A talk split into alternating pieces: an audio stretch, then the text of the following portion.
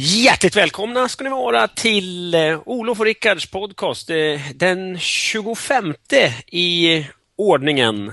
Och eh, hur lång den där ordningen ska bli, det är fortfarande skrivet i stjärnorna faktiskt. Välkomna!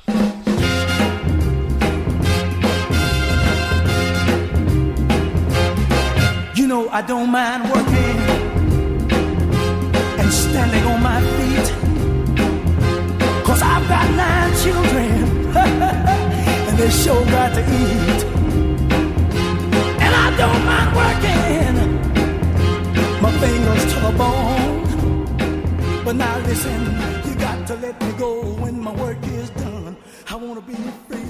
Ja, då var det den där introduktionslåten igen och så fick du öppna, öppna avsnittet. Det var ovanligt. Ja, det var väldigt ovanligt. Eh, men det där var ju, det, jag sa ju det att jag slutar med den här podcasten om inte jag får börja någon gång. Så ja. det var ju väldigt generöst av det, men jag var tvungen att sätta hårt mot hårt i förhandlingarna. Och tuff förhandling.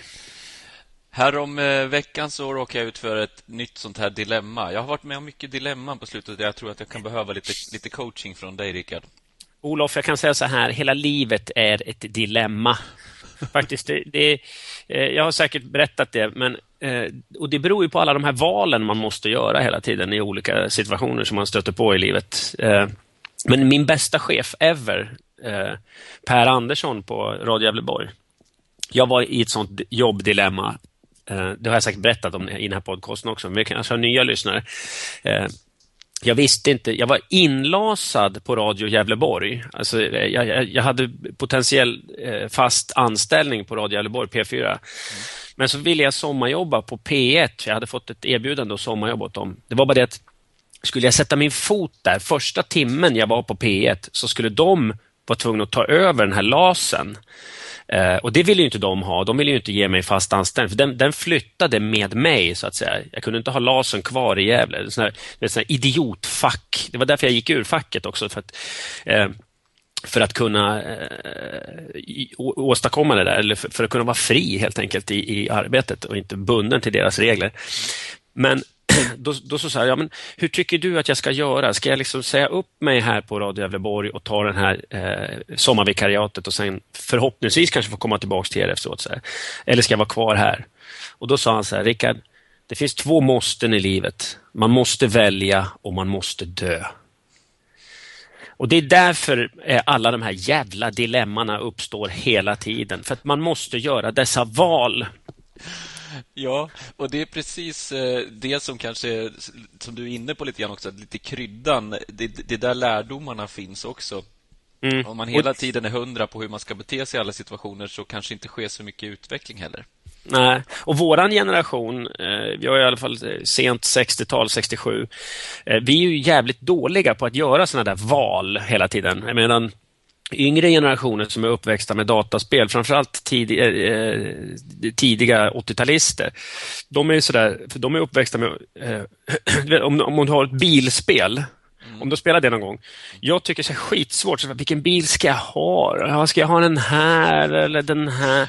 Ja, okej. Okay. Det tar jättelång tid innan jag har valt bil. Och sen, jaha, får man välja färg också? Man översvämmas av val, ja. Exakt. Va? Det, man får sån här kvantångest, heter det. Va? De, de oändliga valens ångest. Medan de här eh, eh kidsen, eller ja, de är inte kids längre, men eh, tidiga 80-talister och framåt, de är vana att göra såna här snabba val, så de tar ju bara sina bilar, tar det här och så mår de bra. Liksom så. så du, menar, vi... du menar att det var enklare oh, när, när de första dataspelen kom, Rickard? Kommer du ihåg det? När, man, när pingis och tennis, och mm. alla, det var samma sak allting. Det kunde vara biljard ja. också, men det var bara två pinnar som åkte upp och mm. ner och så en boll emellan. Då, då var det enda du valde då var om du ska vara vänster eller höger mm. Eh, rektangel. Ja, egentligen gjorde man inga val i de spelen heller. Man, bara, man valde bara att spela det och sen så, så, så höll man på där med de där pinnarna. Men just de här... Nu, nu spelar vi tennis. Äh, pi, vi kör pingis. Okej, okay, pingis. Mm. Exakt samma spel. Ja, nej, men det, det, det, och det, där, det där är ju vetenskapligt bevisat, det är det jag säger nu. Det är Kairos Future, de som gör såna här framtidsstudier. De gör analyser på olika generationer och så här. Det, det där är typiskt för 80-talisterna. Och, och eh, dessutom eh, en intressant sån aspekt på dem också, det är ju att de Eh, det är inte bara lönen som spelar roll liksom, eh, när de ska eh, bli anställda utan det kan vara såna grejer som att på vägen till anställningsintervjun så ser de, shit, de har en Coca-Cola-maskin här, här vill jag jobba. Så, sådana där andra parametrar som, som spelar väldigt stor roll för dem. Det kanske finns tvättmaskin på jobbet så att de kan tvätta sin tvätt där och sådär. Vi hade ju en pingespelare som vi kallade för Samma. Det, mm. går man ut, gick man ut och åt med honom så bara, kunde man beställa och så säger han bara samma, jag tar samma. ja. Vet du, en tredje för de här 80-talisterna eh, det är ju eh, att de, de ställer krav på arbetsgivarna som är väldigt bra, men det är på gott och ont. Liksom. Det är så här, what's in it for me-generationen. Så mm. känner de att de inte får något tillbaka från en arbetsgivare, då är de inte beredda att liksom lägga ner någonting av sin egen kraft. Och Det är därför man i Scrubs har skrivit det, för det uppstår roliga situationer med den typen av inställning i sjukhusserien Scrubs. Mm. Där, där, har man skrivit in 80-talister för att det, det händer väldigt roliga möten med med patienter och sådär när de bara säger ja men det där får vi sköta själv för fan, det där tänker inte jag ta upp åt dig. Eller, säger sjuksystern till patienten och så. Det också vara, jag har tänkt på det där eh, nya och så. Skulle man inte kunna se det som en fördel det här med att idag behöver du argumentera för din sak. Alltså det räcker inte med att vara en auktoritet eller, eller en ledare utan du, och säga mm. nu gör vi så här och så mm. pekar man med hela handen. Utan du behöver, man behöver bra argument och det, det är Exakt. egentligen ganska bra. Det är jättebra. Det, det, det, är uppsidan på hela det där myntet, att de ställer krav och vill, vi veta. att man måste ha en verbal och en trygg chef. Eh, otrygga chefer kommer att bli väldigt otryggare när de här generationerna kommer att genomströmma arbetslivet. Men en rolig grej som jag faktiskt hörde av en, eh, en tävlande i Vem vet mest? Eh, det, det, var ett gäng AT-läkare, 80-talister, som kom till eh, Akademiska sjukhuset så var det någon överläkare som förklarade ja, ja, arbetsordningen på sjukhuset. Så här jobbar vi här och sådär. Mm. Eh, och då pratar han här, ja men det, ja, eh, och en dag i veckan då jobbar vi natt. Eh, så då, då kliver man på skiftet klockan nio och så jobbar man hela natten till klockan sju och har jour. Då på, sådär. Och då var det någon av de här 80-talisterna som, som räckte upp handen. Då har de ändå pluggat i fyra, fem år. Liksom. Räckte upp handen så här, ja vad vill du? Ja, det där får ni sköta själva med nattjobb. Alltså. Det där tänker inte jag ställa upp på. Men, men du, du, det, du det är väldigt gå... intressant att man liksom sådär, ja man, man, man puttar bort eh, liksom en hundraårig tradition liksom, av att vara läkare. Då, har man liksom, det handlar inte om, då är man alltid läkare. Det är ju ett kall, det är ju, det är ju jour jämt. Sådär. Men, men just det där, nej, det där tänkte inte han ställa upp på. Alltså, det där får ni sköta själva. Om någon råkar illa ut på natten, det tänker inte jag ta tag i. Fan, det är ju, ska jag, jag ska ju ha min sömn, för helvete. Liksom. Det är en otroligt eh, annorlunda inställning. På något sätt. Ja, men jag tror också att det, det alltid varit så att man har tyckt att yngre generationen beter sig annorlunda eller så. Det har ju visat sig gamla texter att man alltid tyckt att ungdomen är, är förgänglig och, och beter sig konstigt. Men du, jag, jag skulle vilja eh, bolla lite med ja, dig fast, här nu. nu ska du få... Jag tycker inte... Men, vänta nu nu, nu, nu. nu lägger du tankar i mitt huvud som jag inte delar riktigt här, måste jag säga. Det, det är inte jag tycker att ungdomen beter sig konstigt. Jag tycker inte, var det Platon som sa att den där ungdomen, att det, det, det kommer att gå till helvete för den. Det tycker jag inte alls. Jag tycker det är en intressant eh, utveckling det här med eh, att, de, att de ställer krav. Det är ju liksom vanliga arbetare som ställer krav. Det är ju, det är ju coolt också. Men man måste veta när man ska göra det. Liksom.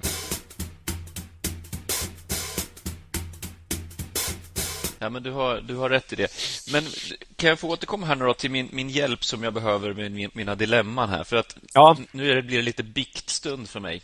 Mm. Eh, Känns det naket? Ja, det finns, du, det, finns kom, det finns komik i det som heter duga, tycker jag. Alltså, är, det, är det personligt eller privat? ja, just det, precis. Det får du vara med och avgöra, det som kan det där. Jag sitter i alla fall på ett tåg och eh, kommer in på tåget och ser att hela kupén är tom bortsett från en person som sitter jättelångt ner. Och så kommer konduktören och sen eh, ska han knäppa mina, eh, liksom, klippa kortet, klippa biljetten. Och då säger jag så här på skoj då. Jag sa ju att jag ville ha en hel kupé för mig själv. Kan du säga åt den där killen borta och lämna lo lokalen? Mm. Och då säger han så här, vad sa du?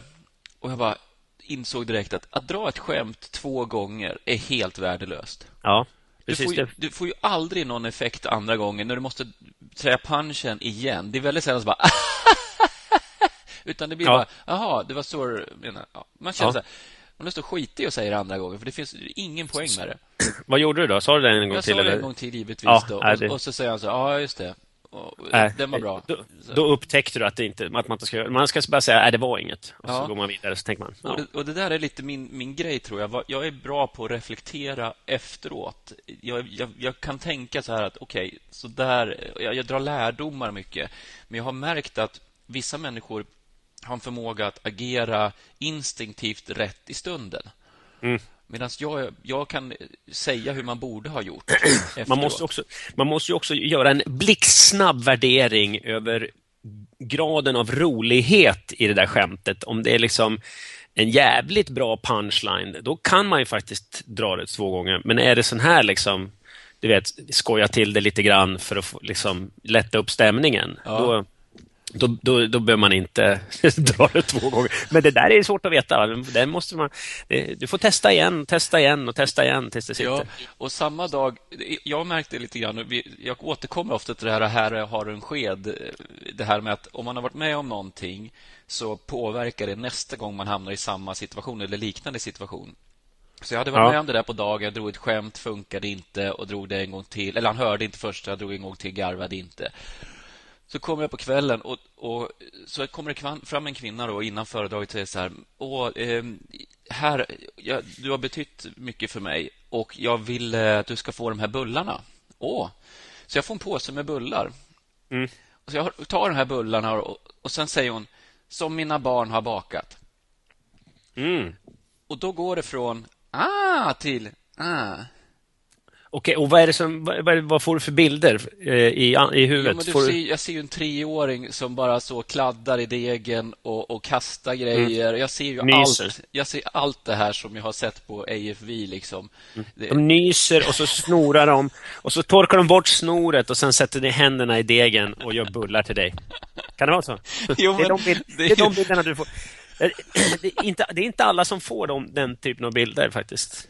Många skulle få den här, nej men nå, vad gulligt och vad trevligt att de har bakat. Ja, men det är, väl, det är väl den effekten hon hoppades på. Att, Mm. att när hon lägger till då, som mina barn har bakat, att det ska liksom förstärka värdet av det Ja. hon faktiskt har ordnat här. Hela familjen har engagerat sig. Fast man kan också tänka så här, vet vilken jävla egocentrisk kvinna. Först så ska hon ha energi och eh, inspiration av dig och sen vill hon ge dig bullar men hon, har, hon kan inte laga dem själv ens en gång utan hon låter barnen göra det och sen så, så hon har inte gjort någonting egentligen. Hon har bara tagit emot och fått. Eller hur? Jävla själviskt. Ja, precis. Hon var inte... Hon, hon liksom bara, här har ni deg, gör vad ni vill. Ja, kan, ni, kan, kan ni baka lite bullar åt en kille som jag eh, har blivit inspirerad av, en gulliga? För jag orkar inte, jag pallar inte. Men, men där var jag ju... Då hade jag ju råkat ut för det här då att, eh, liksom att man hade fått reflektera över när man säger ingenting två Och då blir det att jag helt plötsligt säger ju... In, alltså den här kommentaren, ah, ah, där, det kom ju inombords bara. Då, Ja, precis. Då, då, då säger jag ingenting. Men sen kommer det ju varje varianter här då. Men vänta nu, vi ska hålla oss kvar vid bullarna. Åt du dem eller slängde du dem? Ja, men sluta. Du får inte fråga det inför, inför eh, lyssnarna här. Olof, åt du bullarna? Det är, alla som lyssnar vill ju veta det. Det är min roll som, eh, som vän, som programledare, att ta fram de frågorna som folk har i huvudet. Vi kan liksom inte... Ja, okej. Det är, nu, det är nu avgörandet fälls om det blir personligt eller privat. Det här.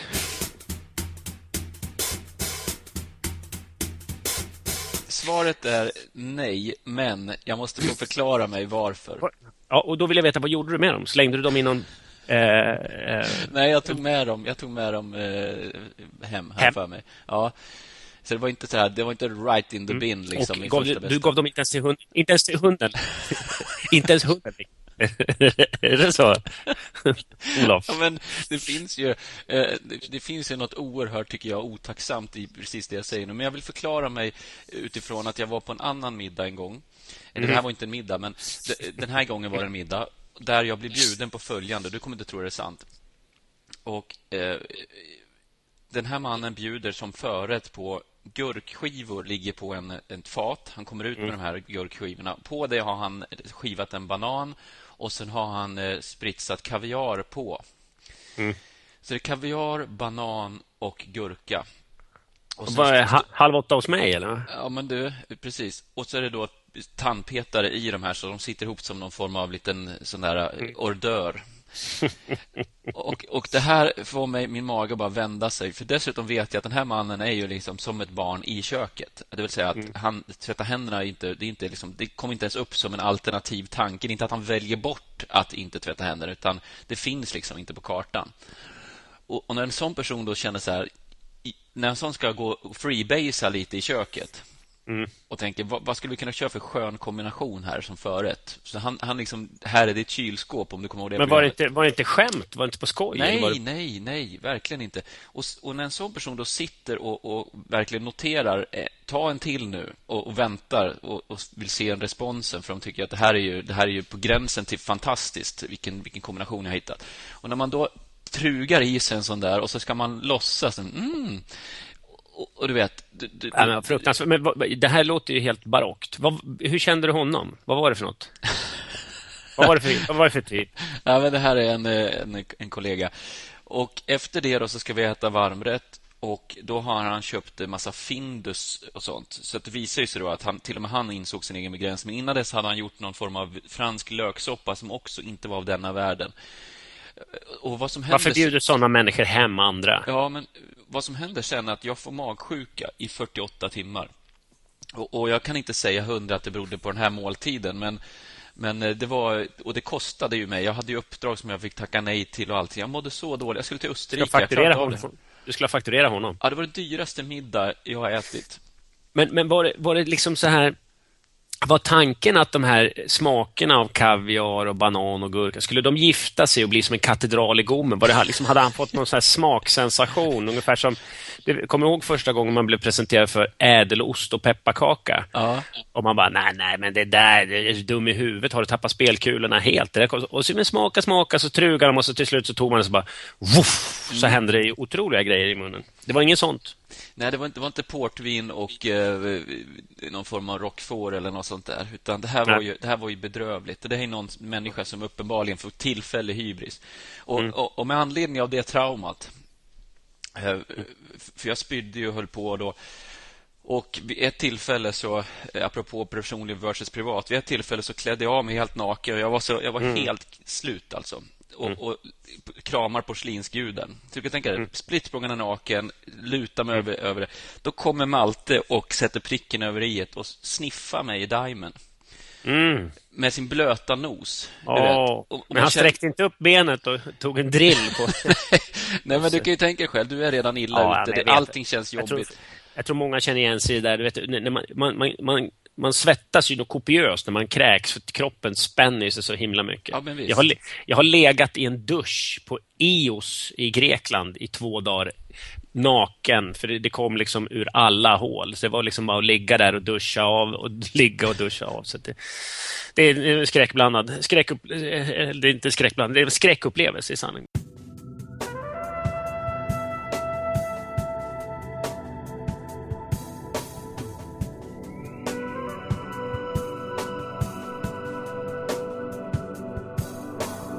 Men apropå smaker så har jag en, en bra story om Kajsa som var med i, i Vem vet mest? En mm. transvestit. Eh, som, eh, ja, det var lite lustigt. Jag går ju runt och pratar med alla från början. Mm. Och eh, då så, så, läser jag på papper. Ja, tjena Kajsa, du, du gillar Facebook och stand-up på poetry?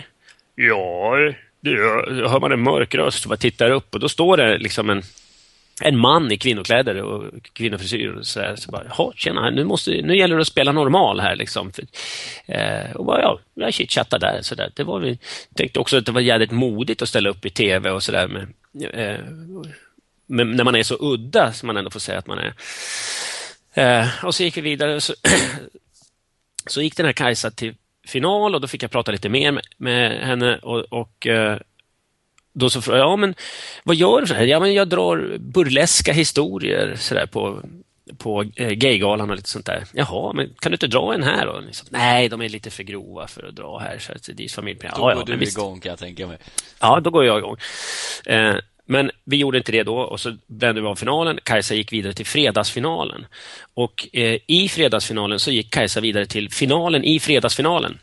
Mm. Och då tänkte jag att då pratade jag lite mer med dem innan, inför finalen. Och då sa jag så här, men, men nu är det fredag, nu är det lite högre i tak här. Nu kan väl du väl dra en liten, En liten skabrös historia, sådana som du drar. Liksom. Ta en kortis. Och då säger Kajsa så här, ja, och så visar han med fingrarna.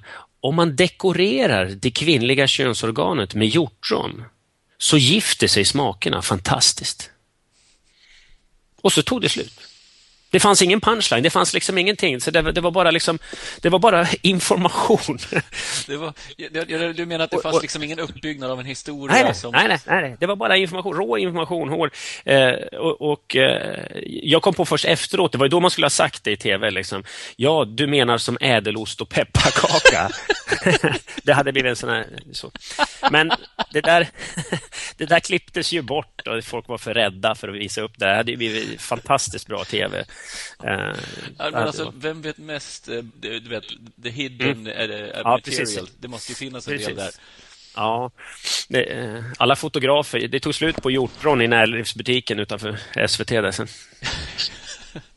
alla fotografer handlar hjortron på vägen Ja, men du, jag måste, en grej som jag vill ta upp. Du kanske har flera grejer också ja, okay. som jag har stött på här nu eh, i flera gånger på tätt följd. Jag var i Lammhult i helgen och presenterade en utemöbel som jag har varit med och designat eller tagit fram. Eh, och då träffade jag på en kvinna som ja, men lite så här... Vänta, får jag bara stoppa här nu? Du ja. alltså, jag var nämligen ute och åt med Fredrik och Emma igår som då blivit nämnda till Årets möbel. De har gjort Årets möbel 2013. Den heter faktiskt Emma, den här fåtöljen.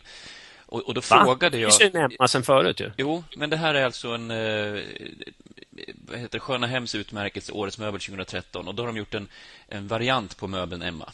Mm -hmm, okay. Och det, det är jättefint att få det här priset, så de var ju supernöjda. Och då nämnde jag ju det. Men du, var ni i Lammhult då? För det var ju där mm. du var. Mm. Och, då, och, då, vill jag för det första bara fråga, hur, för du, jag blev helt sådär perplex när jag hörde att, har du designat en möbel, Rickard? Mm.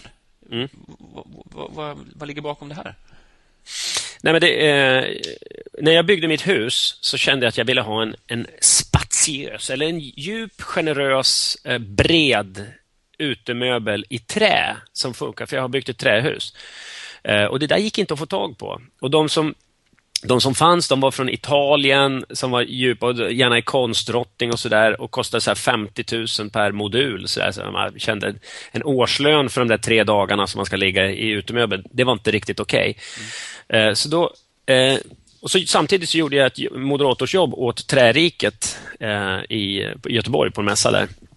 Och Då sa jag så här, vad fan, det här borde ni kunna fixa i Småland. Ni håller på med trämöbler. Gör en modern, djup, skön, bred utemöbel. Den kommer att gå som smör. Försök att hålla ner priset också, för utemöbler är så svinaktigt dyra. Eh, så. Och så ringde han upp efter något år. Bara så här, du, eh, gör det själv då om du är så jädra kaxig. Så, så han. Ja, så det kan jag göra, men jag, jag, jag, kan inte få ut den här idén ur mitt huvud. Jag kan liksom inte visualisera, jag kan inte rita, liksom, teckna. Då satte han ihop mig med en designer som heter Johanna Strand och så eh, träffades vi och så förklarade jag och så gjorde jag ett moodboard och eh, plockade in eh, olika idéer. Och liksom så här. Jag tycker ändå det är intressant att du i första läget inte backar ur och säger så här, men hallå, det där var ju bara en, en tanke, en idé. Det är väl självklart att jag inte eh, antingen har tid eller... eller vet, det, jag gillar att du direkt säger så här, ja, självklart. Liksom. Ja, men det här har jag velat gjort jättelänge. Det här är ju mycket roligare än att hålla på med det jag, med, med det jag gör vanligt. Ja, men det är också så här, Olof. Det jag håller på med, det är som att skulptera i gas. Det försvinner hela tiden. Det finns ingenting beständigt i det jag gör. Man kan titta på tv, zup, det är borta, det är borta, det är borta. Jag kan titta tillbaks på, på liksom det jag har gjort sådär, eh, i, i vilka jag har mött och i karriären och sådär. Det är ingen som vet om det idag. Ingen har koll på att sådär. Allting, det är en sån otrolig färskvara. Att ha... För första gången kan du bli en riktig bildhuggare? Nej, men, precis, att ha en möbel som faktiskt står där och kanske, man, kan, och kanske folk köper och så vet att det är, det är, min idé som står bakom det där och den syns och den finns kvar. Mm. Det är ju jävligt coolt att, att, manifestera sig i, i, i det på något vis. Så det är därför som, som det är roligt. Eh, men då var vi i Lammhult i alla fall och presenterade den här möbeln och det gick svinbra faktiskt. Alla tyckte det var en... Framförallt att man förvarar dynorna i möbeln istället för att dra in dem i vardagsrum eller vedbodar eller gästtoaletter. Kan du hjälpa oss lyssnare här nu med en mening hur, hur den här ser ut? Beskriv den, måla. Uh, ja, men den, den, ser ut precis så. Den är, den är rätt låg och så är den på hjul och så är den 63 centimeter djup och 100 centimeter bred. Och så är det en liten sluttande rygg. Så här. Och Sen är den gjord i ribber, så det, det, det är liksom, vinden blåser igenom den. Men man kan lyfta på locket som man sitter på, alltså det som är 63 cm djupt. Mm. Och, och, Då kan du lägga dynorna i där. Då finns det en påse som du drar igen där som, så de håller sig vattentäta. Och Då slipper du hålla på och bära dynorna fram och tillbaka. Så här, sitter du själv så kan du bara ta fram en dyna. Men är det en av dina originalidéer? Det här har inte funnits tidigare alltså, eller? Det finns jag har inte sett någonstans, där man, eftersom de flesta, vi kan inte, det här mö, utemöbelspecial, de flesta utemöbler görs ju i varmare länder där man inte behöver bära in och ut dynorna. Men i Sverige måste du göra det för det regnar så mycket. Mm. För att jag har inte sett det någon annanstans. Där kan... Var det den bland annat de tände till på då? För du måste ju ändå ha kommit pö om pö med någon form av idé. Och... Nej, det, det, var ju den här generösa, breda, djupa tror jag. jag och, det, och det finns ju en, en programförklaring till att alla utemöbler idag, de, vill du bara, de är gjorda för att sitta i och kanske ta en öl eller ta en kaffe och sen ska du resa dig upp och gå. De är inga djup, det är sittmöbler. Jag vill ju bygga en liggmöbel, alltså så här, som du, en lounge eh, som du vill ligga och läsa, vira in dig i filtar och liksom lägga upp benen och, mm. eh, och, och, kanske liksom, du vet, du vaknar tidig sommarmorgon och tar med dig täcket upp och så sover du skönhetssömnen i de här istället. Jag hör ju att du är en bra ambassadör för det här. Du måste ju, du måste ju ha ägt i Lammhult. Ja, men det, det, det, var väldigt kul faktiskt. Eh, men om jag går vidare från utemöblerna. Mm. Den ska vi, vi ska försöka leta producent för det nu då. Det är nästa steg. För nu har, från idé så blev det en modell och modellen blev verklighet. I, för vi hade den här ateljén och byggde den i Lammhult medan folk kom och pratade och tittade. Eh, så nu finns den eh, manifesterad, så nu ska vi bara hitta en producent till det där. Mm. Men då träffade vi en, en, en kvinna som, eh, du vet i designvärlden så där kan man med, om man kan trolla med truten lite grann så kan man komma väldigt långt på att bara tycka lite och vara lite skön och frän. Och det finns inget vetenskapligt alls eller liksom analyser utan ja, men jag tror på det gult kommer här till våren och jag har sett trender i luften. Och, ja, du vet. Mm. Men, hon, hon hade en idé om att göra Eh, eh, små serier med väldigt etablerade designers. Eh, så det skulle bli som små konstverk då. Och, och, och, då så frågar hon Johanna som jag jobbar med, designer, ja, hur känd är du? Och redan där har man liksom, nej, tyvärr, det var så, och du måste ju ha koll på omvärlden. Liksom, så det, var, det kändes lite konstigt. Och sen så sa, sa jag så här, men det där eh, små serier, det har vi gjort. Mats Teselius har vi gjort det med flera av sina möbler och det är väl hans grej liksom, att göra 50-60 stycken i en serie så säljer han dem jävligt dyrt och så blir det samlade objekt. Så ja, då tittar de på mig ungefär som att vem är Mats Teselius? han är en, en av Sveriges mest kända designers. Liksom. Och så sa hon någonting väldigt roligt. Eh, när man, när man binder ihop ord så att det betyder, blir någonting helt annat eh, eller ingenting. Hon sa att hon ville ha en, eh, då, då tänker vi, då skulle man kunna ha som en ambivalerande or, utställning. En ambivalerande, sa hon, ambivalerande utställning. Vad, alltså, vad, ambivalent, eller vadå? Ja, hon slog ihop ambulerande och ambivalent. Okay. Till en am, ambivalerande. Eh, och då började jag fnissa naturligtvis. Eh, och, och, och, då vet man inte, så här, ska man rätta eller ska man inte rätta? Eller ska man fråga, vad ambivalerande? Jag har aldrig hört ordet. Vad betyder det? Eller ska man vara nyfiken? Eller, och då, jag kunde inte, eftersom hon stod och var så allvarlig och liksom fin och liksom förnäm, men, men hade, man hörde att det inte fanns någon täckning, så, så började jag fnissa lite grann. Eh, och då tittade hon på mig och sa, men skratta inte, säger hon. Eh, och då var jag tvungen att säga, nej, nej, nej, nej, jag, jag kan bli så här när jag tänker. Det är en bra idé. Bra idé. det låter lite som de här med, med bullarna där. Ja, ah, jo, men absolut, jätteroligt ja. att, att uh, bullar som barn har gjort. Ja. Så du, sen, du, sen du försökte snacka annan... bort det liksom? Ja, precis. Ja, men det var ingen fara. Men jag tyckte det var ett roligt ambivalerande. Ett väldigt, mm. det, man skulle kunna... Om man inte vet om man ska ha en ambulerande utställning eller inte, om man är ambivalent kring det, då, det kanske det är ambivalerande. Jag vet eller, liksom, om man, eller om man, om man går omkring och är ambivalent, då är man ambivalerande. Det kanske är så.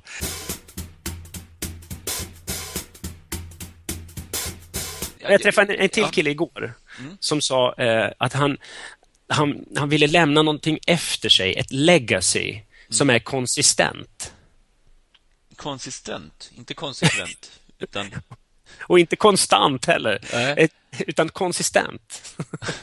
det är så roligt när, folk, när, när det kommer såna här, ja, men det, det, är inte riktigt, för det, det var så storslaget. Jag vill ju lämna ett arv efter mig, ja. ett legacy, ett legacy som är konsistent. Ja. Vad säger man? Ja, men Sånt jag, kan man pigga upp vardagen med. Jag, jag är imponerad av att du har gått så, för, så långt med sån här. För faktum är att när jag hörde det här, så jag har faktiskt haft en möbelidé jag också för många år sedan. Där jag, eh, jag har alltid varit märklig på det där sättet att när jag har haft, haft mycket idéer genom mm. åren och rätt ofta har jag tagit dem ett steg till, ett steg längre än vad många gör. Det lämnar ju oftast aldrig huvudet för, hos de flesta människor, utan de är ju tillräckligt ibland vettiga nog för att säga att men, det här är, det är så pass många steg. Så, men jag ändå liksom, innan jag har kommit till samma insikt så har det gått lite längre. Mm. Så jag hade en möbelidé om en puff. Är, är det på grund av att du är korkad eller är det på grund av att du eh, har den orken att kliva över trösklarna? Förstår du hur jag menar? Att du, att du är naiv och går, går längre? Ja, jag, att du kommer längre på grund av naivitet eller är det för att du liksom, nej, jag ska fan gå över de här... Du ser hindren men klättrar över dem, eller? Ja, men jag tror att, jag tror att det, det, det kan vara någonting det här med någon, någon drivkraft som finns där och, och naivitet självklart och kanske någon form av självförtroende också. Att varför, varför skulle inte jag kunna fixa det här? Men i alla fall, jag hade en idé om en, en, en puff som skulle vara gjord i gelé. En gelépuff var min affärsidé. Tänk dig, tänk dig en puff, de här puffarna som kom för, det här pratar vi om 90-talet då. Det var ju såna här kulor i dem. Ja, jag, jag, jag, är tyst för att jag känner bara, är, är du...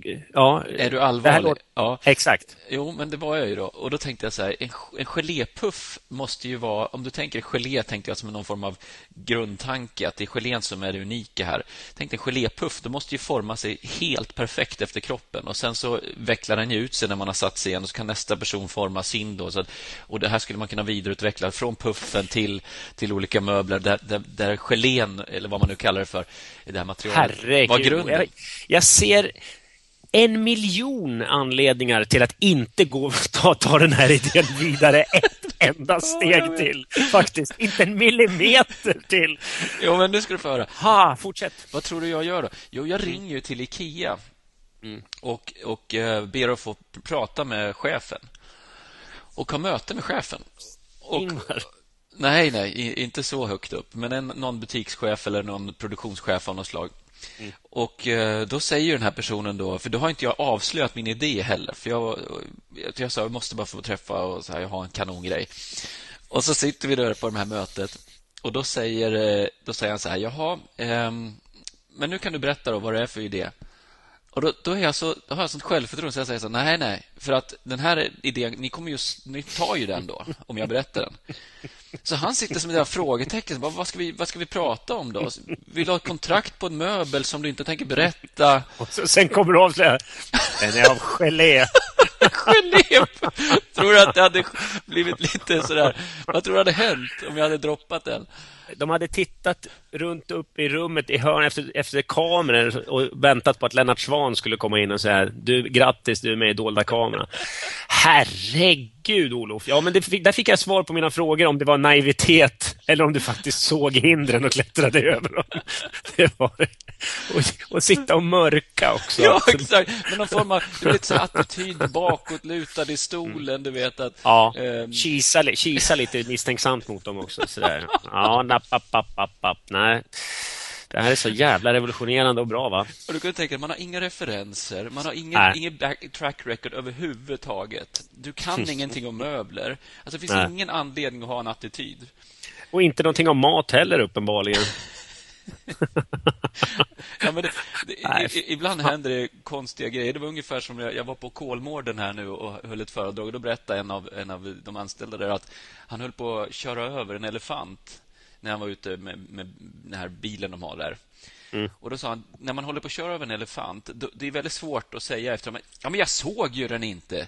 Alltså, mm. den är svår just när det gäller en elefant. Ja. Visste du att Edison, eh, det fanns en elefant som hette Topsy. Och då skulle Edison visa eh, om det var liksom värdet av likström eller skillnaden mellan lik och växelström. Det var någonting just den, den grejen. Mm. Thomas Edison alltså. Lampan. Tesla, eh, och, Tesla och Edison var väl de som slogs om det där va? Eller jobbar Ja. ihop kanske?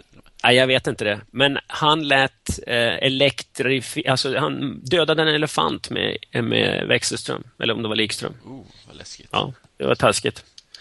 Du, läste du om den där killen som... Eh, I DN idag, som... Eh, det är torsdag idag. Han som drabbades av speldjävulen och trodde att han, han skulle kasta en boll i en bytta på ett tivoli. Och trodde att, eh, att han skulle kunna vinna en Xbox. Men bollarna bara liksom studsade tillbaks och så förlorade han och då försökte han vinna tillbaka pe- sina pengar som han hade förlorat genom att spela kvitt eller dubbelt. Och på bara några minuter så, bara så försvann 2000 spänn och då tänkte han jävlar jag ska ta hem den där spelkonsolen och ta tillbaks mina pengar. Så då gick han hem och hämtade alla sina besparingar på 15 000 spänn. Och eh, ganska snabbt hade han förlorat de pengarna också. Och han förlorade allt och det enda han vann det var en, en rastabanan som han fick lägga på cykelstyret och åka hem. Och då var han helt ruinerad på att kasta bollar i en bytta. Ja, men vänta nu. Den där rastabananen, den blir ju en symbol för någonting. Ja, jag må- Dumhet. ja, men den, Nej, det är inte det. Jag vet, jag vi vet sitter precis inte vad det är. och, och vi sitter inte och gör oss roliga på hans bekostnad, men just det här, jag tror att den här naiviteten man kan ha ibland, att det, det här, jag kan lösa det här problemet själv, det, snart vänder det. Och så Men har, du sig att- har du drabbats av speldjävulen någon gång? Nej, men som du märker har jag ju däremot drabbats ibland av, av ett, ett självförtroende. I, hamnat i vissa situationer där jag trott att jag, det här fixar jag själv. Eh, exempelvis i olika förhandlingar så har det visat sig att jag har gått dit och tänkt att det här kommer... Det här, jag, jag, jag är on top of things. Och så har jag gått därifrån. Jag ska få ett exempel. Jag, jag, skulle, jag spelade ju KFUM Jönköping ett år. Och Då hade jag blivit värvad dit från Norge så att jag hade en ganska schysst förhandlingsläge då att jag kan, all, jag kan lika bra vara kvar i Norge men om ni har någonting bra att erbjuda. Så då hade jag fått eh, en hel del förmåner. Det var absolut inget, inget eh, jetset-liv överhuvudtaget. Men jag hade typ fri lunch och jag hade väl lägenhet och, och någonting till. Men det var ju som du märker, ingenting som man kunde leva på direkt. Men ja, sådär. Och sen år två, då tänkte jag så här, nu, nu ska det hända. Nu går jag in och nu är det dags att höja ribban lite grann. Då skickar de in Claes Sandberg. Claes Sandberg är ju då fortfarande en person som jag hyser den största respekt för men eh, som då, det var, det var den värsta motstånd jag kunde få på andra sidan. Och då, Det var då det, det slog mig vilken usel förhandlare jag är. Och Jag har en viss känsla av att du och jag har, har några likheter där. Men då kommer jag in då, man- man ska ju alltid, man ska aldrig vara desperat när man går in i någonting. Eh, och, och, och vad heter Claes Sandberg då, han gick in och hade ingenting att förlora. För han brydde sig inte om ifall jag spelade i laget, utan han var ute efter att skära kostnader för klubben. Så att, och jag var en kostnad för honom. Sen spelar det ingen roll för honom om vi låg i division 1 eller division 4. Så här handlar det bara om att att skära kostnader. Och jag då går in och tänker så här, nu ska jag få högre än vad jag får, fick förra året. Det slutar med att jag nästan gick gråtande ut därifrån. Hade, jag var glad att jag ens fick spela i klubben. Jag fick betala allting själv helt plötsligt. Och få köpa, få köpa gummi själv till racketen. Ja, Ja, men det, det är ju sådär. Och, man ska inte förhandla själv om sig själv. Det tycker jag egentligen är det gyllene. Det är taskigt med de här personliga lönesättningarna på eh, olika arbetsplatser. För det är, det är skitsvårt att argumentera för sin egen sak, varför man ska ha mer pengar när någon säger nej, men jag tycker inte det. Så. Nej. Det är, knäckande för självförtroende och allting. Eh, Det, det är ju sådär, men det känns som vissa har en, en attityd tidigt som gör att de nästan inte behöver några förhandlare. Jag, tänk, jag tänker lite Bob Dylan. Eller, jag- hörde du till exempel Ryan Adams? Det var ju en rätt kul grej. Han hade ju någon konsert, jag vet inte om det var i Sverige eller vad det var. Där eh, han spelar och, och så var det en kille som skrek Brian Adams, Brian Adams hela tiden.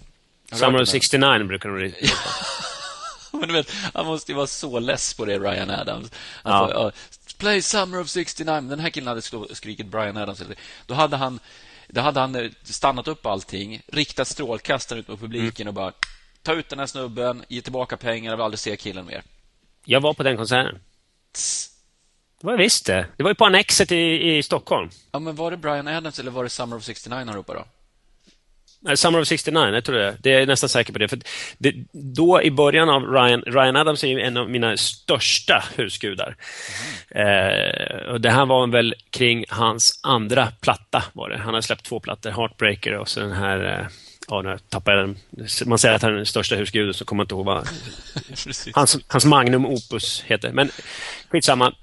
Det är den plattan med New York, New York. Det kanske heter New York-plattan. Ah, ja, no. eh, jo, men det var på Annexet i Stockholm och då, då var det sådär så att han var, han var het, han var ny, han var liksom stor, liksom så, pop. Men i USA så, så skrek de ofta liksom Summer of 69 på, på hans konserter.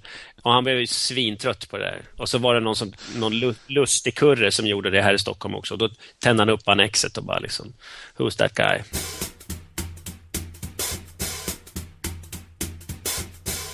Det, det, det är så läckert. Jag var ju med om en... en Men han är, han är då ska man också veta, eh, de här han är bipolär. Och då, då, då, då kan man ju gå hur långt som helst. Liksom, om man, eh, så, så att han, eh, bipolär och då drack han ju som fan också.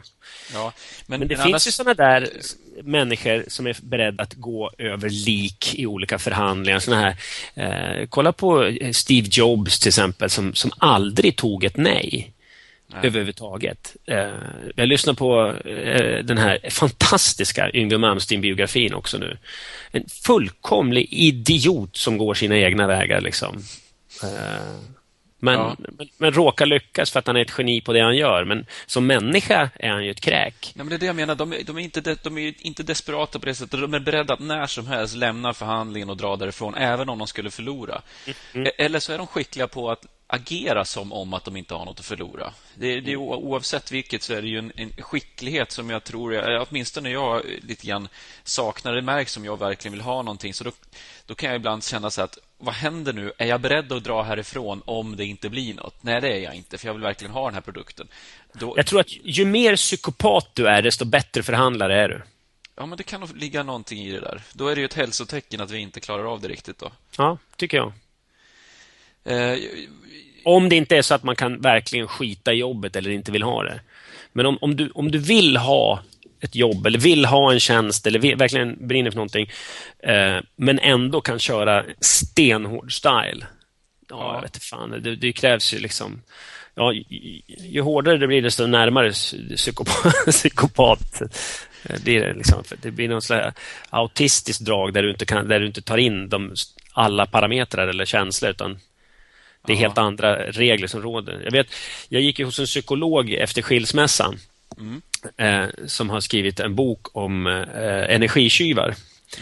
En jättebra bok. Eh, och hon berättade för mig, hon hade i, hon får inte göra det, hon sa ingen namn eller någonting sånt där, men just vad, vad, vad som kan hända hos olika människor när man trycker på olika knappar. Eh, känslomässiga knappar. Man har ingen aning. Vi, går, vi är ju liksom som slumpgeneratorer allihopa fast vi tror att vi har kontroll. Men han gick i terapi hos henne för att han kunde sitta i möte och var ändå VD i bolaget han eh, verkade inom. Och om någon sa någonting på mötet där han kunde uppleva sig bli kränkt eller förolämpad, eller liksom så här, där det hände vissa grejer i hans känsloregister, då, då slocknade han helt och, och tänkte bara den här människan ska dö. In, inte fysiskt, men jag ska, jag ska sabba karriären. Den här människan vill jag aldrig... Liksom, människovärdet hos motståndaren försvann. Liksom, förstår du? Man skulle bara radera ut den här jäveln. Liksom, så. Och då är man ändå VD och man tycker sansad och sådär. Men när det kommer till såna här barndomsupplevelser och vissa eh, kränkningar som, från förr ja. som utlöser grejer som bara... Eh. Jag tror också att det kan vara så att eh, ganska upp, långt upp i vuxen ålder så kan man ha lite vassa kanter i sin personlighet som kommer fram då och då i svaga ögonblick. Eh, och, och Det kan också vara, tror jag, tidigare erfarenheter som gör att man inte... Att, att det, det som verkar som ett märkligt agerande blir logiskt utifrån den personens tidigare erfarenhet i liknande situationer. Mm. jag ska ge ett exempel bara. I, härom kvällen nu så var det en kvinna som hade med sig sin dotter på en föreläsning. Och Den här kvinnan hon var ju van vid dotterns eh, ljud och eh, lekfullhet. Så att hon stördes ju inte det minsta av att barnet sprang omkring. Hon körde liksom, sprang varv runt så där publiken. Och då och då så var hon ju på, liksom höll på att fippla med mina pennor framme vid scenen. och Ja, du vet, det var hela tiden så där, på gränsen till att man ska säga till. På gränsen till att man ska säga till. Jag såg ju hur viss publik kanske tjuschade lite grann och sådär. Men den här mamman gjorde inga som helst eh, anspråk på att... Inte ens, inte ens att hon tittade. Oj, vad gör hon nu? Mm. Utan hon var ju liksom inne i föreläsningen. Man såg hon var som att kolla på en bra film. Så där. Jag kände att, och jag kände ett visst ansvar. Ska jag säga till? Om jag ska säga till, hur ska jag i så fall säga till? Eh, mm. Är det mitt ansvar? Du vet, det här är tankar som går genom mitt huvud hela tiden. Mm. Och det slutar med att jag inte säger någonting. Mm. Jag tycker du gjorde rätt beslut i det. Eh, sådär. Du, du, hade sagt till inför en hel församling. Eh, det är snarare så att för, om församlingen inte har sagt till, men du som står på scenen ska inte ha de eh, potentiellt negativa vibbarna som skulle infinna sig i, i lokalen. Så du tycker att, jag, att det beslutet jag tog i mitt eget huvud att ja. ungefär, ungefär som om du skulle dra, jag brukar säga, om, om du skulle dra ett sexskämt, säger vi, mm. så finns det, det skulle kunna landa rätt, men mm. risken mm. med det är mycket, mycket större än möjligheterna. Ja. Förstår du vad jag menar? Eh, men, ja, ja. Vad är det nu då? Jag kom på ett liknande dilemma som jag råkade ut för i förrgår faktiskt. Ska, jag ska dra det när du är klar. Ja, nej, men det, det, jag tänkte på i det där fallet var ju någonstans att man hamnar i situationer... För, för, för många år sedan så hamnade jag i en liknande situation där jag faktiskt markerade att eh, det här störde. Och det mm. föll så fel. Eh, du vet, det blev inte alls bra. Så ja, man ska inte göra det. Nej, så den erfarenheten lärde mig att man ska inte säga till. Men när jag ändå har resonerat med andra människor om det här så har det faktiskt inte varit så klockrent att man sagt ja men du gjorde rätt. Utan eh, jag har fått förslag på hur man skulle kunna ha gjort eh, och, och, och så vidare. Så det är inte helt och det jag menar är att de bästa situationerna, mest läroaktiga situationerna är oftast när det inte finns något klockrent svar. Man kan säga mm. att du har rätt i att övervägande så ska man nog inte säga till. Men visst kommer man alltid till en punkt. Jag menar, låt säga att de skulle ställa sig och skrika, ställa sig på scenen och dra med brallorna, säger vi. Eh, ja, man, kan, ju, man kan ju tänka sig att man, man bryter och så säger man så här, här har du en penna och papper. Kan du sitta där borta och teckna lite grann medan jag pratar? Exakt den tipset jag har fått. Mm. Men då ska jag vara helt ärlig och säga att den sortens förmåga, dök, det, det, det, det tipset dök aldrig upp i mitt huvud som ett alternativ. Eh, vilket gjorde då att det var antagligen lika bra att jag inte sa någonting. För jag hade inte riktigt den där sköna känslan att man hade kunnat löst det och så hade alla sagt så här, men vilken, vilken grej liksom. Och så blir det en story.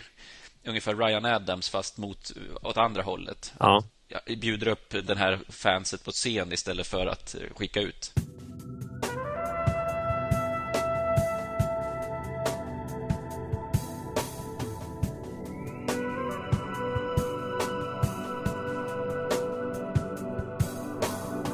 Du vet att det är andra gången du dissar barn nu här på en timme, va? Nej, men det, det, är faktiskt ingen diss mot det här barnet. Nej, måste jag säga. Nej, det här är ju det här är en ledarfråga, givetvis. Mm. Och, och, och, jag tror att det kan vara så. Som förälder så har du ju enormt mycket mer, tror jag, eh, så att säga, tålamod med dina egna barn. Och det, barnets ljud stör inte dig lika mycket som andra. Och Det har man ju varit med om när man var på middagar, till exempel man måste ju ändå ta in, även om man är van vid sitt egna barn, så måste man ändå ta in att att i en social kontext så, så blir det någonting annat. Och de måste, det är en del av uppfostran att lära barnen att re, respektera andras behov också i, och i olika miljöer. Det tycker jag verkligen. Det, det, det är klart att det är en eh, rätt upp och ner en föräldrafråga och man ska inte, man ska inte släppa sina barn hur som helst. Nej, om, om, de, om de är så liksom. Och det, det, det är inte så många barn som om, om, man hamnar i ett sånt sammanhang. Jag är ju fan uppväxt i såna där eh, lokaler och vuxenmiljöer med ensamstående morsa liksom, som tog med mig på teatrar och, och, och olika såna Jag kommer ihåg vi satt på Folkets hus i Stockholm och åkte vi ner. Jag var kanske sex sju år och satt en hel dag och lyssnade på Maharishi Mahesh Yogi som satt på scenen. Liksom, och man bara fattade ingenting. De pratade engelska och du vet. Mm. Det var inte tu tal om att man skulle ut och springa runt i lokalen. Liksom. Finns Nej. inte. Nej. Ja, ja. Men, men det här kan pågå i vuxen ålder. Jag vill dra nästa historia. Och det här tror jag att du kommer att ha, tankar om också. För, för återigen, det här är inte bara i föräldraskapet det blir en ledarfråga, utan ibland också på ett företag. Och Vi har snackat om det här tidigare i podcasten, att det blir nästan som lite yin och yang. Sådär. När man har en uppgång så kommer det någon form av ner på jorden-grej. Mm, mm. Och folk får ju ibland för sig, som kanske har läst om mig nu, eller gamla kompisar som har, har fått upp bilder att Rolander, han står ju bara på de stora scenerna nu. Och, mm. och liksom kommit upp sig lite sådär. Och så eh, häromdagen då så ska jag åka och ha ett föredrag. Och Då kom jag in i ett, ett konferensrum. Och Det är då jag känner så här, önskar ni kunde få se också att det inte bara är eh, perfekt ljud och ljus och allting. Jag kom in i ett konferensrum där jag ska hålla ett föredrag. Det är tolv personer som sitter där och det är på ett sånt där konferensbord, avlånga styrelserumsborden. Mm. De här tycker jag är lite jobbiga för att det gör, du kan inte möblera om utan folk får sitta på varsin sida om det här bordet. Mm. Och du står där framme med den här, du har en spetsig del längst fram på det här bordet. Bordet är liksom format som ett skepp nästan.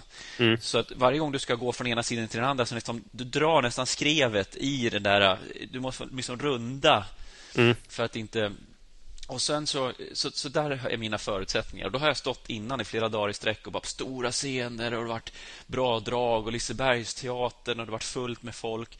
Och sen kommer jag hit med liksom god känsla i kroppen, ungefär som när jag satt på förhandlingen med Ikea. Mm. Jag kände att det här, det här är lugnt. Eh, tur att jag får det här uppdraget nu, för att nu har mm. jag ju så pass mycket rutin. Ja, så drar jag igång då och det visar sig att två i den här lokalen av de här tolv har bestämt sig för att det här är den värsta smörjan någonsin. Vem har tagit hit den här människan? Mm. Ytterligare två av de här tolv tycker det är jättebra det jag säger, men de har en förmåga att kommentera allting jag säger. Så att mm. om jag säger så här, ja, ibland så kan det ju vara så att, man, att det är lite tungt. Ja, då ringer man en kompis.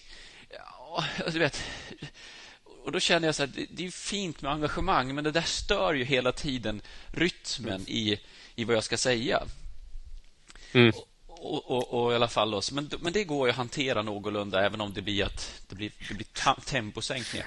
Ja, det blir som en ståuppare som har häcklare. Man måste kunna liksom hantera dem och liksom släppa och ja, men det här, in. Det här är ändå inte den här Summer of 69. De här, de här är inte ute efter mig på det sättet. Nej, nej, nej, men de är engagerade, men mm. har, har en, en, behov av att själva stå och snacka. Så att de tycker det är jobbigt att sitta och lyssna. Så de måste komma tänka högt hela tiden. Så det är de två jag har att hantera och det hade varit mycket nog med 12 personer. Men så sitter det två till då. Och det, efter 45 minuter så räcker jag upp handen och då har jag sett att den här killen har ju inte varit med för fem öre. Han bara sitter och suckar så här. Så han räcker upp handen. Jag frågar, är det några frågor? Tycker inte att det här är relevant för det vi pratar om här. Det du säger.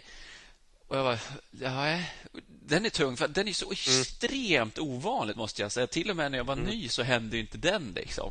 Nej. Och, och, och, och, där har du det här med stor publik. Då händer det här inte heller, för då finns det inte utrymme för frågor på det Nej. viset. Och skulle, du har ju säkert belackare i publiken då också. Vad jobbar de med då?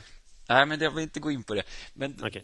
då i alla fall så belackarna tar ju inte plats på det sättet. De får Nej. inte det utrymmet. Och... Men det var i Småland, det hör jag. ja, men tycker inte att du... Och så säger jag då, vad är det då? då? Ja, det, det är idrottsreferenser, så jag tycker inte om idrott. Ja, då, och då blir jag lite provocerad då, eftersom jag tycker han har en poäng. Eh, men jag tycker samtidigt att, att det, det, jag har dragit oerhört mycket paralleller hela tiden och, och förgrundat för att den frågan inte ska kunna komma upp. Mm. Men vet du vad min nästa mening, som jag har tänkt säga precis innan han eh, säger det här, att han tycker för mycket idrott då, min, min, nästa mening som är, ligger i pipen då heter Det är OS i Aten 2004. Så jag bara kände så här, tajmingen för att säga den meningen kunde inte vara sämre. Men då var jag så störd va? så att jag kunde inte gå in och säga så här, jag droppar hela den modulen för att föregå, mm. Slippa få det här att det kommer ännu mer idrott. För tydligen har jag redan gått över gränsen hos den här killen. Då. Mm. Men samtidigt vet jag då att han, han är ju redan körd. Den där missen gör man ibland när man är ny. Man tror att jag kan vinna över honom. Mm. Det kan du inte, det är över. De där spelar ingen roll om du tonar ner det eller vad du nu gör. så De, är, de är borta. Koncentrera på ja, de som vill lyssna. I ett, I ett sånt där litet sammanhang, ja. eh, som det där ändå var med 12 pers, där kan man ju stanna upp och bara säga, ja, hur menar du att idrott inte skulle vara relevant till yrkeslivet? Ja. Alltså, för det, det, är ju enormt relevant för yrkeslivet. Allt det du gör, och, och såvida du inte vill vara sämst eller vill vara, liksom, inte ha några ambitioner alls, då kanske idrottsmetaforer inte fungerar. Men har du någon ambition med ditt jobb, med ditt yrke, Jo. Då har ju, då har ju liksom idrotten metoder för det som yrkeslivet normalt sett inte har, som man kan använda sig av. Jo, men alltså kritiken kan, ju- kan ju vara befogad på det viset. Om man drar, om du skickar upp någon idrottsstjärna till exempel, så ska de berätta om sin karriär och så drar den personen inga paralleller, utan Nej, nej, man nej, får precis. räkna ut det själv. Då kan man ibland sitta så här, ja men det var kul att du vann OS-guld, men, men vi sitter här och, och jobbar med det här. Det är inte så... Ja, men precis. Ja, men det, Men, det- i alla fall, det- men det jag tar har ju gjort så många föredrag att jag har ju det är så pass slipat det här föredraget så att den frågan ska inte kunna dyka upp. Även om någon säger så jag tycker inte Mm. om idrott men jag fattar precis varför du säger det här. För, Ja. för varannan mening går jag ju liksom tillbaka till en jobbsituation då. Mm. Men i vilket fall, så jag har den då. Sen kommer det värsta. Och det är att det kommer in en kille sent in i föredraget. Och det är återigen så där 12 pers. Och då har jag bett allihopa att sätta stolarna framåt så de ska titta framåt. Den här snubben vägrar. Han sätter sig på, och börjar skriva i ett kollegieblock. Och Han skriver ungefär som att han har knäckt da Vinci-koden eller, eller du vet, han har fått en, en uppenbarelse så han måste få ur det här ur sitt huvud. Jag kan tänka mig, eh, du vet, Jack Kerouac när han skulle skriva eh, On the Road så skrev han ju tydligen i tre veckor och han tejpade fast A4 på varandra så han skulle slippa byta blad. Så han, han var liksom on a roll. Och den här killen börjar, går in, säg inte hej, säg, tittar inte framåt, inte en blick mot mig. Han bara sätter sig och skriver. Och det bara rasslar. Och så byter blad så här snabbt som tusan. Så, man, vad är det som händer här? Först är det de där två surkusarna som kommenterar allt jag säger. Sen sitter den där killen och säger tycker inte det är relevant. Sen kommer den här då och, och som bara skriver. Så efter ett tag säger jag så här, jaha, vad, vad skriver du för någonting? "Ah, jag har varit journalist i 20 år så att jag är van att, att anteckna och hålla på så här. Ja, ja, ja okej. Men ja, det, så tänkte jag så här, det finns en viss chans att han skriver någonting om det jag pratar om. Eller hur? Då kände jag ändå att kanske eh, har jag missuppfattat det här. Jaha, då kanske man får läsa efteråt. Tror jag inte. Nähä. Så då sprack den. Sen går det en stund till. Och då, då Den här journalisten då har ju givetvis vägrat delta på överhuvudtaget allt form av resonemang. Tittar inte uppåt och så vidare. Så han fortsätter skriva och till slut säger jag så här, jaha, ehm, vart var du journalist någonstans? Ja, jag var på den här tidningen. Där. Jaha, känner du den här killen då? säger jag, för jag kände en kille där. Han bara, ja det gjorde jag. Ja, kul. Det var en jävla idiot det där. Jaha, vilket, vilket trevligt gäng. De verkar ha kul på jobbet. Så att, det, det här kommer absolut mest du vet, komiska, tycker jag, ur min synvinkel. Då. Att dels så löste jag ju det här hyfsat. Jag gör, gjorde ändå klart mitt jobb, men det var ju så fruktansvärd uppförsbacke. Det var inte bara uppförsbacke, det blåste motvind och sen haglade det på slutet också. Så jag, jag tar av mig kavajen, vilket jag fick beröm av chefen för efteråt. Det blev en sån symbolisk grej att okej, nu kavlar jag upp ärmarna och kör ända in i kaklet. Så när jag är klar Men du, sen... du, hade inte, Ja. du, hade, du såg inte ut som ett sjökort under armarna då? Liksom, utan, Nej, men jag, du, du behöll tryggheten i... Jag var ju precis som den här IKEA-chefen. Jag letade efter kamerorna också. Att nu är det någon som Mm. har ska, prank här och sen bara surprise! Vi, Mm. vi ska bara kolla hur mycket du klarar. Va? Uh, Så. Men det är inte det som sker. Och sen på slutet då, då är jag klar och så ska jag pack, packa undan datorn. Då säger chefen så här. Jaha, då går vi laget runt och kollar vad alla tyckte. Och jag, jag har aldrig packat ihop grejerna så snabbt. För jag kände så här, det räcker med förnedring och jag, ork, jag vill inte höra någon jävla utvärdering från den där journalisten och han som tyckte jag pratade idrott. Så, så jag bara, ha det bra allihopa, här måste med tåget. Så, det, är så, det är så dåligt egentligen och, och fegt att inte liksom stå kvar där och säga okej, vad tyckte ni om det här, vad kan jag göra bättre och så vidare. Nu skäller man alltid. Nej, men Ja. det finns väl ingen anledning att stå och ta emot sånt liksom.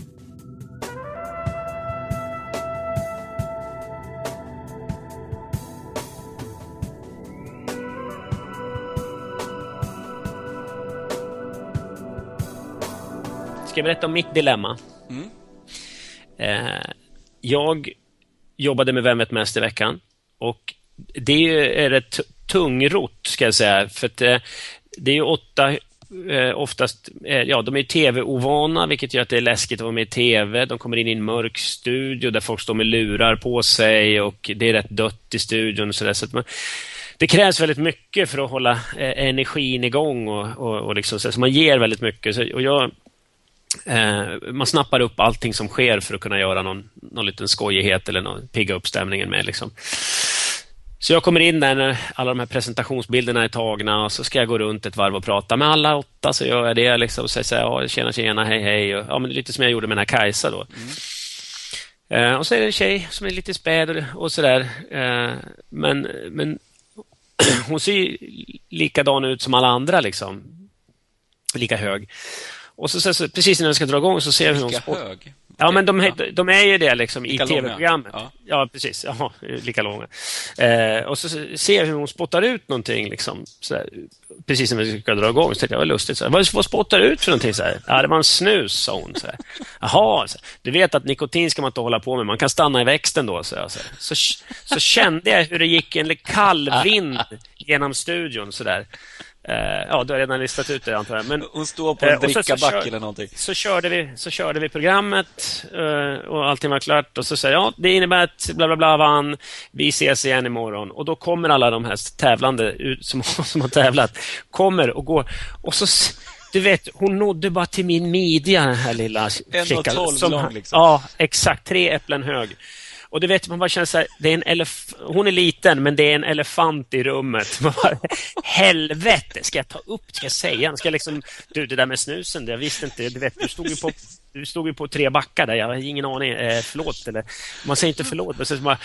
Nej, du vet. Ja, men det, det, det, är lite, det är lite Basil Fawlty sådär, vet, han, han, det Ja. finns ju en av scenerna han har Don't get up, säger han ju. Ja. Du behöver inte resa dig upp och så visar det sig att de stod redan upp. Men Ja, det, det, det, var, det var en jätterolig historia. ingenting naturligtvis, utan jag, jag, jag gick fram och pratade med alla. Så här, tyckte ni gick bra, kul, haha, och bjöd väldigt mycket och liksom positivt sådär och låtsas som att det... Ja, det gjorde Basil Fawlty där också. Jag låtsas som, som att det regnade och öste, överkompenserade med leenden och, och så. Ja, herregud, den var jättebra. Jag vill avsluta eh, den här... eh, Berätta, nej, till, okej, en, till kort, en till kort. Så jag, spelade in Partaj igår, det kommer gå på söndag. Jaså? Eh, ja, precis. Jättekul. Men då har jag, eh, nästa Partaj ska ju... Eh? Ibland tappar jag namn och så fruktansvärt Ja, förnedrande. så Vad heter höjdhoppet? Kajsa Bergqvist. Ja. Eh, hon ska vara med nästa gång. Och då när de hade haft möte med Kajsa så, där, så hade, ja, hade de pratat vilka karaktärer hon skulle kunna göra och bla bla bla. Så, så mitt i all, all, allt snack så sa jag, ja men, ja men du kan ju välja att vara straight också. Och det där var också någonting som man bara, shit vad sa jag just nu? Och bara fortsatte och liksom gick vidare. Ja, men, det, det, det fanns en elefant i rummet där som...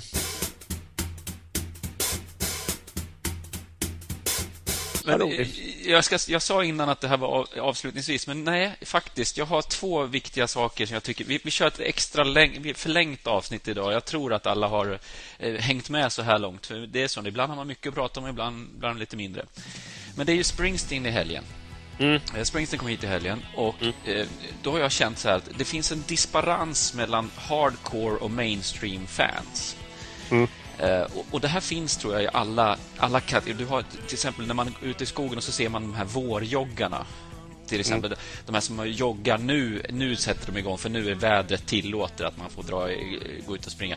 Och Det här tror jag retar alla de här som har, som har sprungit i vintermörkret och som, har, som går in för joggningen. De tror jag ser ner på de här, de här löjliga... Ja, men vänta jag försöker bilda en teori här. Och, och du har likadant då, ja men du har i fotbollen har du så här att du, du, de har liksom man tycker sämre om de som gillar lagom om sitt lag än de som inte gillar laget alls. Alltså du, du, du tycker inte om de här som bara kommer när det går bra för laget. Då kommer man att heja och vifta med, med halsdukarna. Och Jag tror att det finns lite grann i, det i Springsteen till exempel då, och även eh, Justin Bieber och alla de, alla, alla de här som har varit här på slutet. Att de som nu då springer omkring och Springsteen och så visar det sig att de kan ju bara du vet, Dancing in the dark och några låtar till. Det, då reser de sig upp och sen tar man, har man med sig en termos och fikar däremellan när det, när det kommer de riktigt bra låtarna som de inte har hört. Och, och, och det tror jag... Eh, alltså, det märker jag nu, för jag ska ju på Springsteen på lördag. Men jag- varför tar biljetterna slut så jävla fort då? Ja, men det är, det, är för att, det är för att de behövs ju. De här mainstream-fans. Du kan inte bara ha hardcore-fans. Det finns ju alltså en hemsida som heter Backstreets, alltså där du har de här riktiga fansen. Och jag är ju rädd för fans generellt sett eh, i alla yrkeskategorier. Men jag vill aldrig tillhöra den kategorin som idoliserar någon till den måten att, att man är liksom, tycker någon är, allt de gör är bra eller sådär. Alla konserter är magiska och fantastiska. Det blir liksom en överdrift. Men nu har jag bestämt mig att den här gången på lördag, då ska jag släppa på, på garden lite grann. Jag ska gå in för det. Jag har till och med mm. gjort en 20 topplistor nu på Springsteen. Jag sitter och läser inför såna Expressen-bilagan om Springsteen. Jag, jag, lever med, jag har gjort ett blogginlägg. Och, mm. Det enda sättet.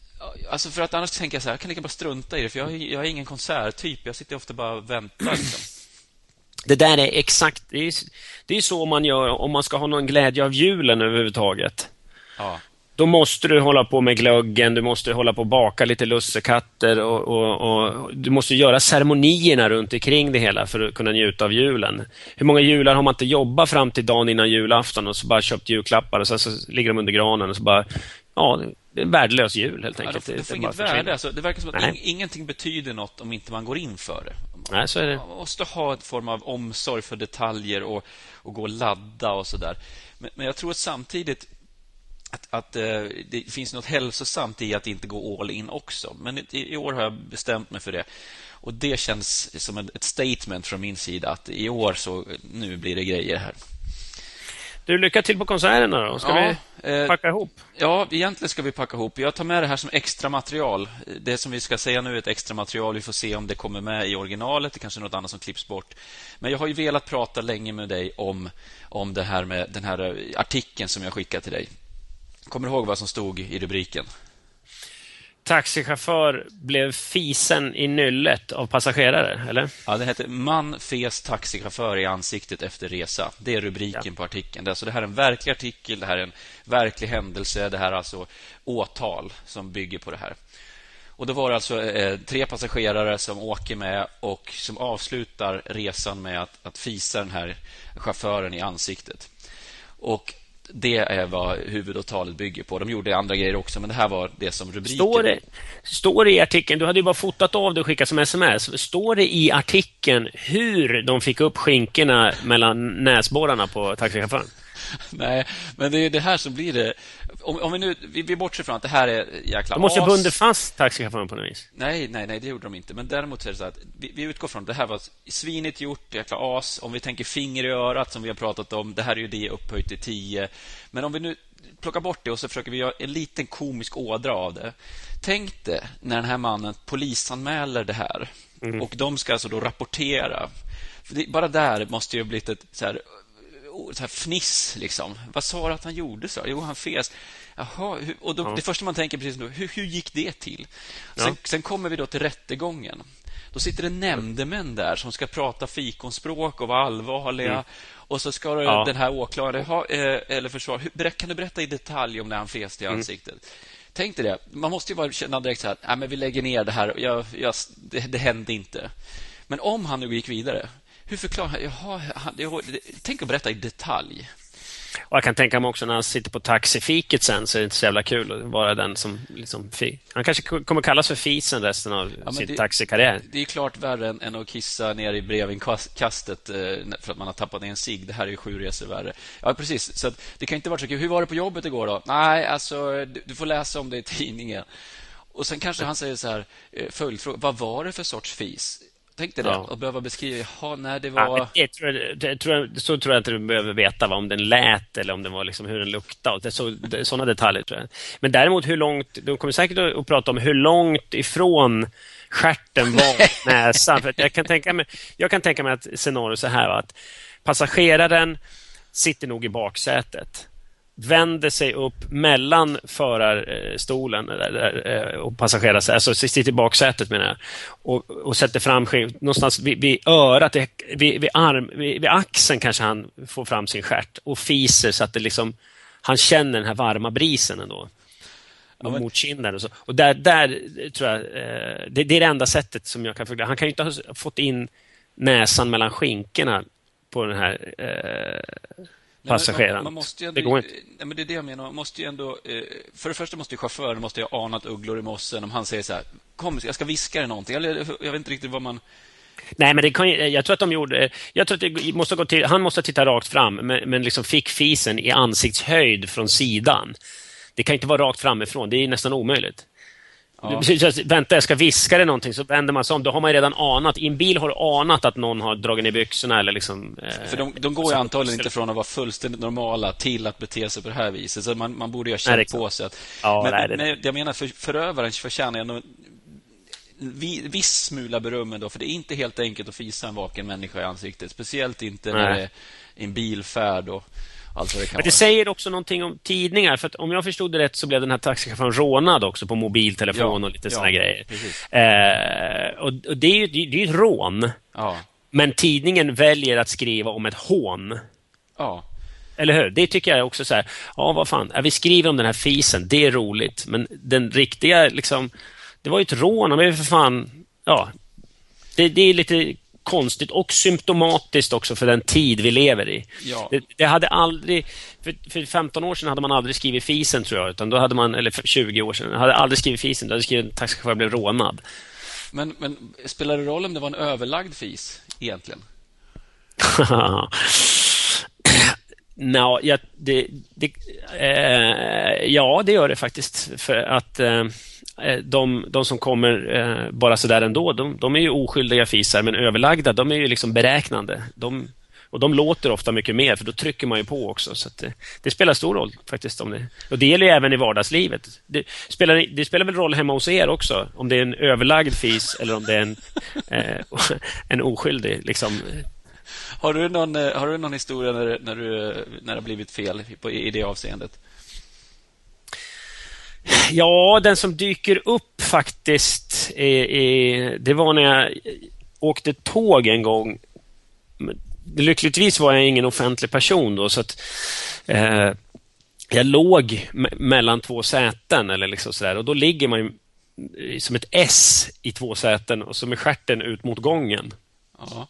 Benen ut mot gången liksom. Men i och med att man har vinklat ihop sig så blir skärten ut mot gången. Och då vaknade jag av att jag så.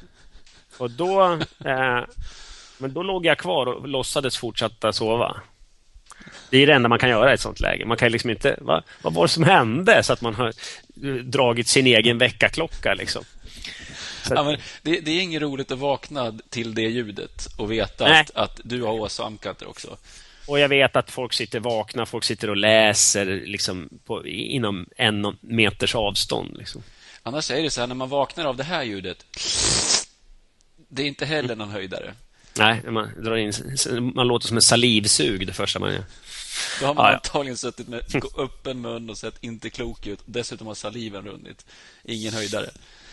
Så det finns, eh, det finns värre saker att råka ut för i livet än en, en bråkig åhörarskara eller bullar som barn har bakat eller eh, barn som springer omkring. Det, det tror jag vi kan konstatera. En fis i ansiktet, där går gränsen det, det, är få, få gånger man är så ful som när man sover på resa i bil eller tåg. Alltså, allting hänger så liksom. Gravitationen blir så tydlig på något vis. Under det, käken framförallt. Ja, ja precis. Det är det första och, och som nacken, ryker. Nacken och allt. Liksom, man, man, kan inte se, man kan se på en sån person att det där kommer, det där är ett sendrag. Det, det är liksom när en sån person vaknar så kan de inte göra annat än ta sig om nacken, för det där måste ja. kännas alltså. Ja, man kan också bli väldigt förvånad sen när, när, man, när man ser dem i vaket skick. Shit, var det du som såg ut som en jävla pölsa alldeles nyss i ansiktet. så vaknar de till och så, så stärks de här ansiktsmusklerna så, bara, så blir det ett ansikte från att vara någon så geggamoja bara. Det är fascinerande vilken förändring på kort tid. Ja, ja. Du, eh, vi hörs då. Ja, men det gör vi. Och tack allihopa som har lyssnat den här gången. Det här var avsnitt 25. Vi är snart tillbaka till med nya avsnitt. Även om det har varit, du kanske har varit i spåret, du kanske har varit på cykeln, du kanske har varit på jobbet, du kanske är i bilen. Vart du än är, wherever you are, take care. Ha det bra! Tjing tjong!